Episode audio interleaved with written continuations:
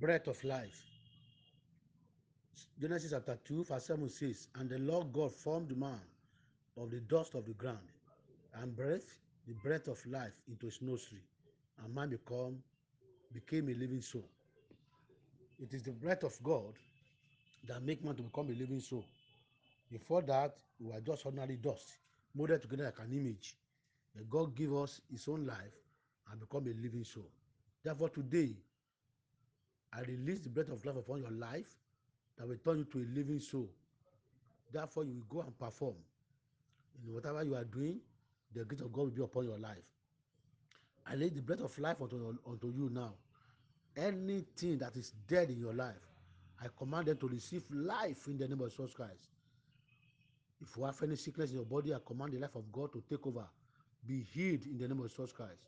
If there's any demon disturbing you, I command the life of God to take over. You are delivered and you are loose in the name of Jesus Christ.